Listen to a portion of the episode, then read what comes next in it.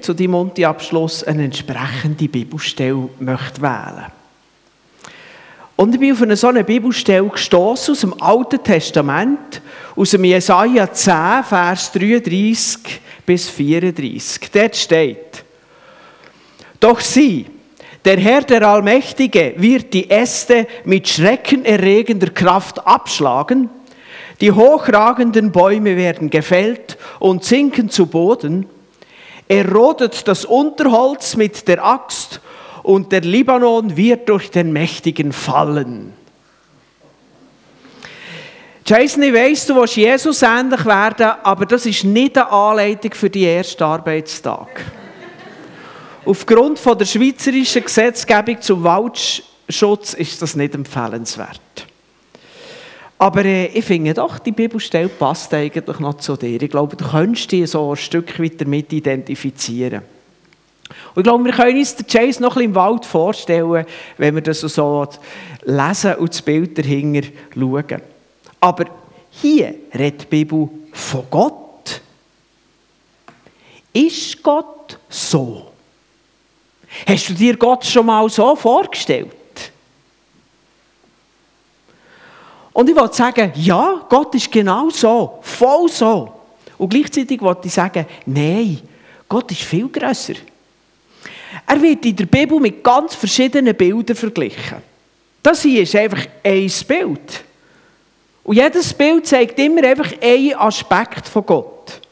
Gott ist allmächtig und unendlich und so übersteigt er unser Vorstellungsvermögen schlichtweg. Bilder wie eben das vom Holzfäller, die helfen uns einfach einen einzelnen Aspekt von Gott zu sehen. Und wenn wir in die Bibel schauen, wird er einmal als der liebende Vater dargestellt. Einmal sogar als Mutter, die das Baby auf der Hand hat, tröstet und stillt. Nachher ist er der majestätische König. Irgendwann ist er auch der Richter. Und hier mit dem Bild vom Holzfäller wird er als starker Kämpfer dargestellt. Wenn man nämlich die, die Verse im Zusammenhang liest, dann sieht man, dass hinter dem Bild der Kampf, ja sogar der Krieg steht, in einer Zeit, wo sein Volk in Unsicherheit steht. Gott greift ein, um einen Feind zu besiegen, der unüberwindbar ist für die Leute. Und wir haben zwar gerne die Bilder vom liebenden Vater. Wir können auch noch den König akzeptieren, aber mit dem Holzfäller, der für einen Krieger steht, mit dem haben wir im humanistischen Westen vom 21. Jahrhundert manchmal unsere Probleme. Gott ist doch lieb und sanft und er trägt uns. Aber wir müssen wissen, dass Gott viel mehr ist als die kleine Vorstellung, die wir für ihn haben. Tatsächlich ist er neben den anderen Aspekten eben auch ein mächtiger Krieger. Und dann, wenn das so ist, möchte ich übrigens im Kampf nicht auf der anderen Seite stehen.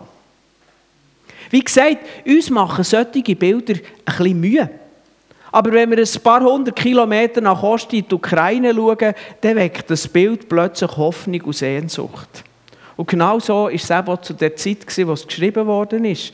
Wenn die Menschen unter dem Druck vom Find stehen, was sie unsicher macht, dann ist das Bild von einem Gott, man auf seiner Seite hat, der wie ein Holzfäller hersteht und klar Schiff macht, etwas, das Hoffnung bringt. Das ist noch gut, aber was soll das jetzt mit deinem Unti-Abschluss? Natürlich freue ich mich, dass die Bibel Gott mit einem Bild zeigt, das eben deinem Beruf entspricht. Und ich möchte jetzt für unseren Unti-Abschluss zwei Aspekte mit euch und eben ganz besonders mit dir, lieber Jason, teilen, die mir im Studium wichtig geworden sind. Das Erste, Gott ist in seiner Allmacht und Unendlichkeit total vielseitig. Ich möchte den ersten Punkt so formulieren. Gott ist immer genau der Gott, den du nötig hast. Das gilt für dich, Jason, aber auch für uns alle wo wir, sobald wir uns auf ihn einlösen. Gott ist immer genau der, den du nötig hast. Manchmal eben der liebende Vater, manchmal der Richter und manchmal der Holzfäller, der reinhackt. Gott ist so gross und umfassend, dass er immer die Antwort ist auf das, was uns im Leben beschäftigt. Darum kann der David eben den Psalm 23 schreiben, den der Pescher vorhin betend gelesen hat. Ich, ich, ich tue einfach nochmal den ersten Vers zitieren. Der Herr ist mein Hirte, mir wird nichts mangeln. Hirte ist übrigens ein weiteres Bild von Gott, nebst dem, was ich schon aufgezählt habe. Und nichts mangeln, denke ich mich ziemlich umfassend. Eben, Gott ist immer der Gott, den du nötig hast. Und so wird übrigens auch mehr als verständlich und logisch, warum in der Zehn steht, wir sollen neben ihm keine anderen Götter haben. Die anderen Götter, die wären um im Weg und würden ihn bei seiner Arbeit behindern, zu schauen, dass er der Gott ist, den wir gerade brauchen. Es ist nämlich so, sobald wir im Leben andere Sachen über Gott stellen, dann hört das auf mit dem Nichtsmangeln. Könnt ihr ins Leben der Leute schauen. Sobald sie Kompromisse machen mit Gott, erleben sie das nicht mehr so. Nicht nur in der Bibel das Volk Israel, auch heute können wir das erleben. Da gibt es ein anderes Bild, auch wieder von Gott. Dort vergleicht sich Gott mit einer Quelle und sagt, ihr Leute, ihr geht bei den rissigen Zisternen, geht ihr Wasser suchen und mir die lebendige Quelle verlöt Also die Zisterne, dort tut man das Wasser lagern, das ist dann abgestanden und die hat noch Risse, dann geht es also verloren. Und dort wollt ihr Hilfe suchen, dabei wäre die lebendige Quelle. Eben, Gott ist immer der Gott, den du nötig hast. Kennen kann das, was ein Gott soll, außer eben Gott. Und darum möchte ich das einfach dir mitgeben und uns mitgeben. Gott ist immer der Gott, den du nötig hast. Vertraue auf Gott, egal was dich beschäftigt. Komm zu ihm mit den ganz grossen Fragen ans Leben. Oder mit den kleinen Fragen, warum dein Töffel nur noch 35 läuft. Komm zu ihm, wenn es um eine zentrale Lebensentscheidung geht. Oder wenn du um die ganz einfachen Fragen Rat suchst. Und es geht nicht darum, dass du eine Fastenwoche durchführen musst, um zu wissen, ob du am Sonntag Aprikos oder Himbeere Gomfi aufs Brot willst. Sondern es geht mehr darum, dass du einfach immer mit Gott unterwegs bist. Einer von meinen absoluten Lieblingsbibelversen, der steht auch in der Psalm, in Psalm 25, dort heißt es, keiner wird zu Schanden, der auf dich harrt. Das ist ein bisschen altes Deutsch, in einem meinen eigenen Wort formuliert. Wenn immer ich voll Vertrauen darauf warte, dass Gott mir hilft, ja, also bewusst erwarten, dann kommt es am Ende gut raus.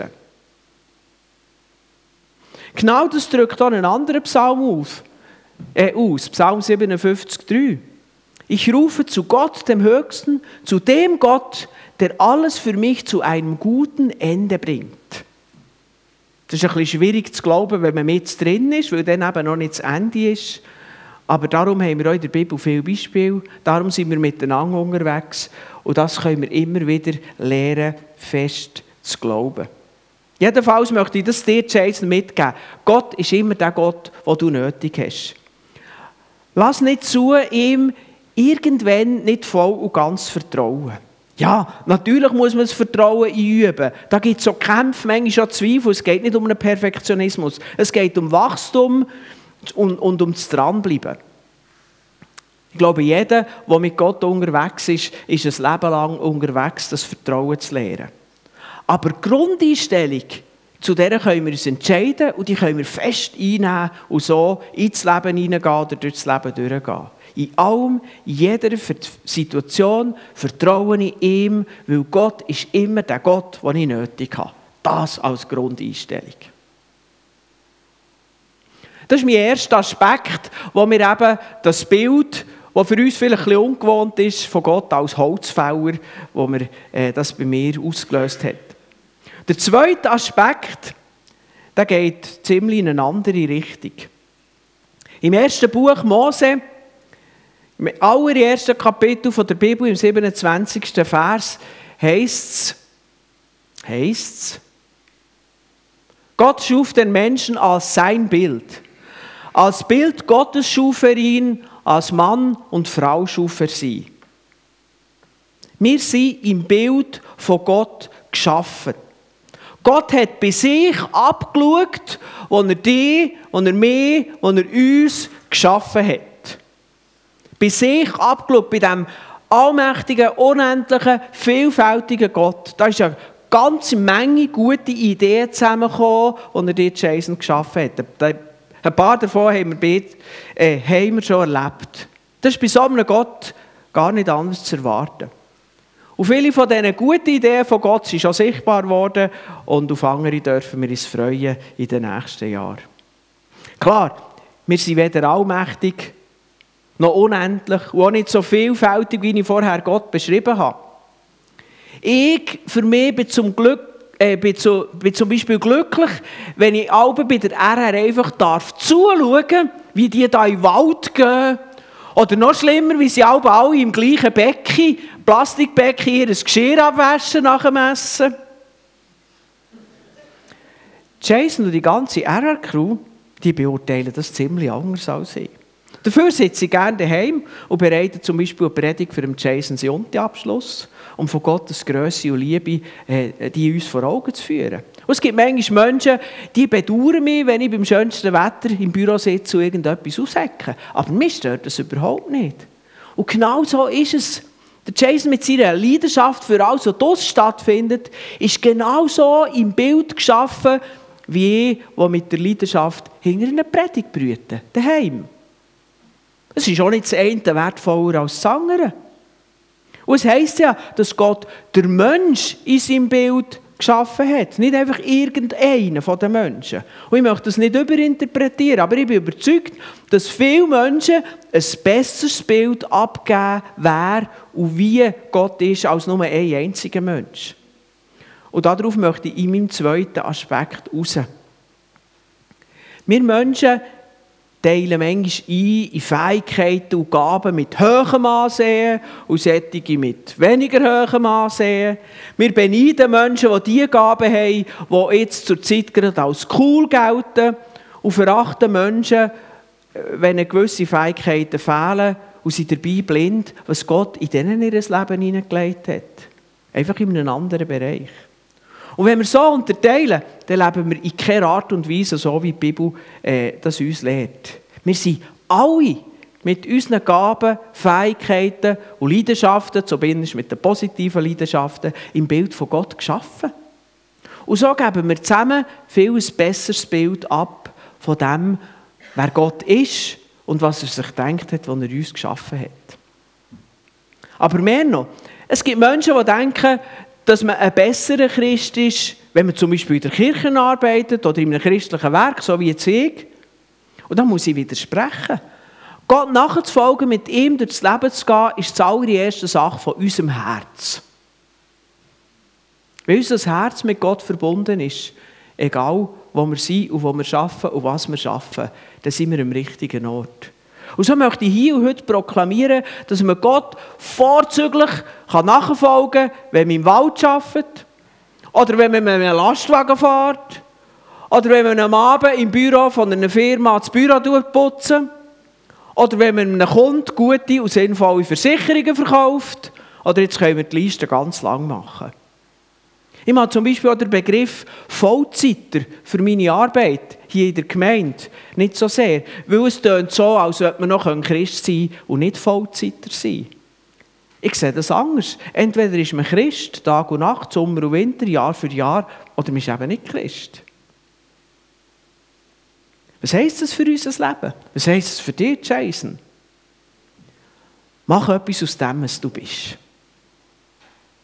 Bist der, wo du bist und nicht der, wo andere Menschen vielleicht gerne aus dir machen wollen.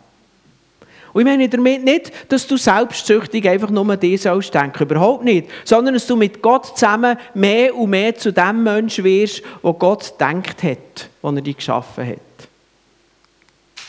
Auch das drückt die Bibel in einer grossartigen Art und Weise aus. Im Predigerbuch, im Alten Testament steht das im 11., Ende vom 11. und Anfang vom 12. Kapitel. Freu dich deiner Jugend, junger Mann, und leb unbeschwert in deinen jungen Jahren. Schlag den Weg ein, zu dem dein Herz sich hingezogen fühlt, und tu, was deinen Augen gefällt. Aber vergiss nicht, dass du dich vor Gott für alle deine Taten verantworten musst. Gib dich nicht schlechten Launen hin und halte dir die Sorge vom Leib. denn deine Jugend und dein dunkles Haar sind vergänglich. Denk an deinen Schöpfer, solange du jung bist. Warte damit nicht, bis du alt bist, die Tage für dich beschwerlich werden und die Jahre kommen, von denen du sagen musst, sie gefallen mir nicht. Ich glaube, das drückt das ganz gut aus. Und darum möchte ich dir sagen, Jason, genießt dein Leben. Wird zum Vorbild, dass es nichts Besseres gibt, als sein Leben mit Jesus zu leben.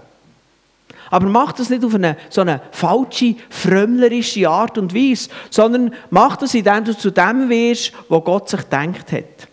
Und indem du mit Leidenschaft das machst, was dir auf dem Herz brennt. Orientiere dich an deinem Gott, weil du weißt, dass du nach seinem Bild geschaffen bist. Glaub, dass er immer der richtige Gott ist, den du nötig hast und dass er einen guten Plan für dich hat. Du brauchst dir keine Sorgen zu machen, wenn du mit ihm unterwegs bist. Und nachher genieße es, wie sein Plan in deinem Leben äh, sich anfängt zu erfüllen. So wirst du zu einem Vorbild von wahren Christenleben. Weil das, was ich hier zu dir sage, das gilt nämlich für uns alle. Amen.